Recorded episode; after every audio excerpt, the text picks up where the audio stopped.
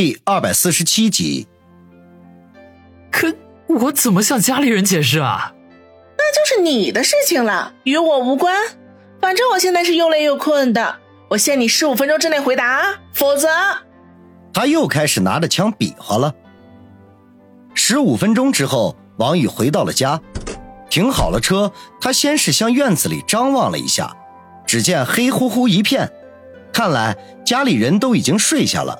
背地里悄悄的松了口气，小心翼翼的打开房门，屋子里一点动静都没有。小声点，别吵到我爸妈睡觉了。王宇转头对叶小楠压低声音说道：“喂，你这是回你自己家，怎么跟做贼似的？”叶小楠调侃着说。王宇一翻白眼儿：“你大半夜带着个衣衫不整的帅哥回来，就明目张胆了？”叶小楠脸一红，没好气地说。你再说一句试试。王宇赶紧闭嘴，领着他进了自己的房间，关上房门，拉好窗帘，才把灯打开。叶小楠好奇的打量了一下房间的环境，啧啧的说：“没想到你的房间收拾的还挺干净的呀，被子也是叠的方方正正的。哎呦，这当过兵的人呐，就是不一样。”王宇把床上原有的被褥卷了起来，又从柜子里翻出一床新被褥铺好。然后吁了口气说：“唉，好了，你赶紧休息吧。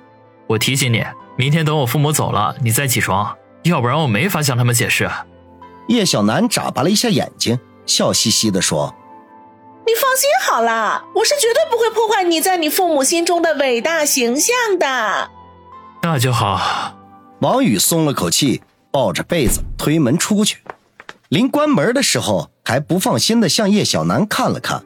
后者摆摆手示意他不用担心。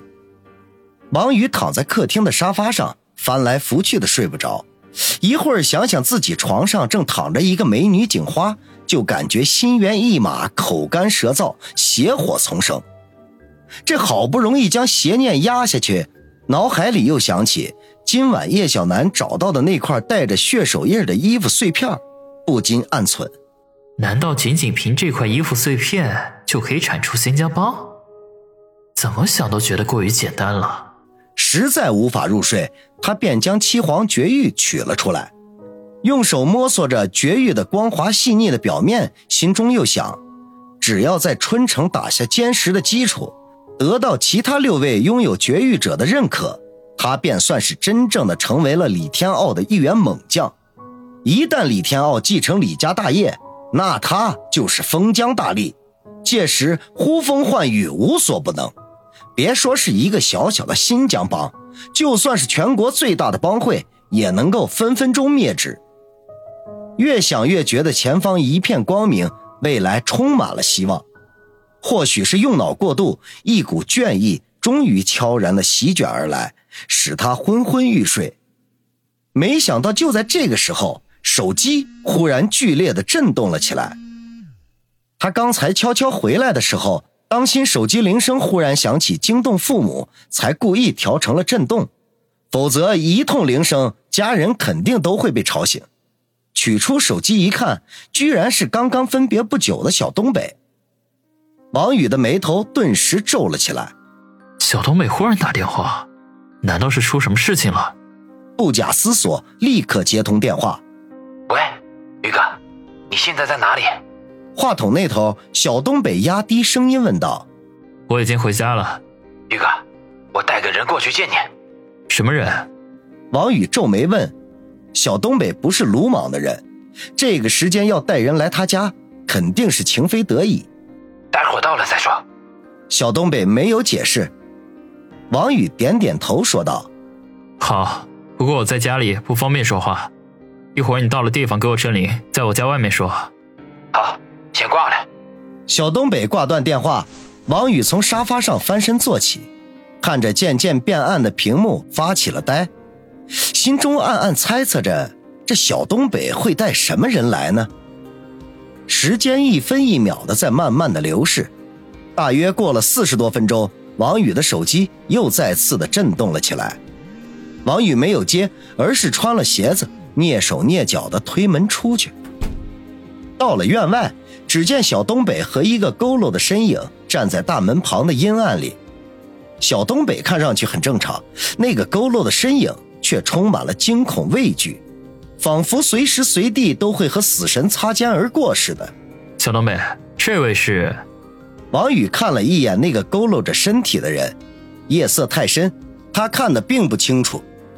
没等小东北回答，那个人忽然扑通一声跪在了王宇面前，失声痛哭：“ 宇哥！”救命啊！王宇被弄得手足无措，一面搀扶着那人起来，一面转头问小东北：“这是怎么回事啊？”小东北苦笑：“嗨，宇哥，说来话长，我们还是去你车里说吧。”王宇皱了一下眉头，点头说道：“也好，幸好刚才车钥匙在衣兜里。”当下，三人坐进了车里。王宇打开了灯，才算是看清楚那个人的容貌。稍微回想了一下，不禁大惊：这个人不是别人，正是那晚殴打新疆人的那几个人中的一个，也可能是唯一的一个了，因为其余的五个人已经死了。这一念及此，他萎靡的精神顿时振奋了起来，因为他知道，他找到了一个。比叶小楠那块碎衣片更加重要的线索。眼前这人深夜而来，必定会给他带来天大的惊喜。你叫什么名字？王宇心中激动无比，可是还是耐着性子的问：“宇哥，我叫刘子豪，就是那晚跟着老黄一起打新疆人的。”对方自我介绍着：“我认出你来了，把你知道的都告诉我，我会帮你的。”王宇一脸的诚恳。刘子豪缓缓的吁了口气，低声说道：“其实最初的时候，一切都是曲二指使我们的。”车里的气氛无比的压抑，沉闷到几乎令人窒息。王宇的脸色十分阴沉，他双拳紧握，一拳狠狠的砸在椅背上，咬牙说道：“既然你们想要玩，那我王宇就陪你们玩一把大的。”宇哥，稍安勿躁，我们得从长计议。小东北见王宇恼羞成怒，眼看就要像杀人了一样，连忙劝慰。刘子豪则是吓得缩圈成一团，脸色苍白无血，浑身瑟瑟发抖。王宇连续做了五六个深呼吸，才使心头的暴怒慢慢的平息了下来。刚刚刘子豪所说的事情，不但令他震惊，更加使他愤怒。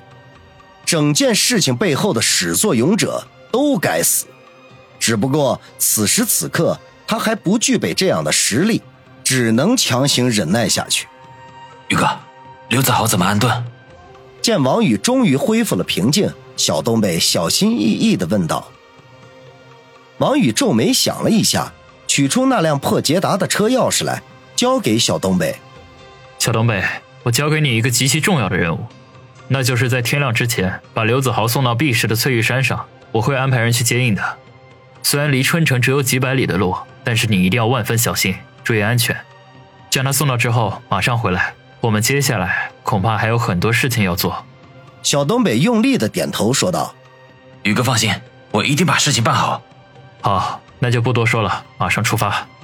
王宇吐口气说道：“刘子豪是极其重要的证人，在他没有十足把握收拾新疆帮和与此事相关的那些人渣之前。”他必须保证此人的安全，而最安全的地方莫过于林雪飞在翠玉山的别墅了。目送小东北带着刘子豪离开，王宇取出那只苹果手机，拨通了林雪飞的电话。王宇睡得正香，忽然被一声尖叫惊醒，他忽地从沙发上坐起，只见王鑫从卫生间那边飞奔而来。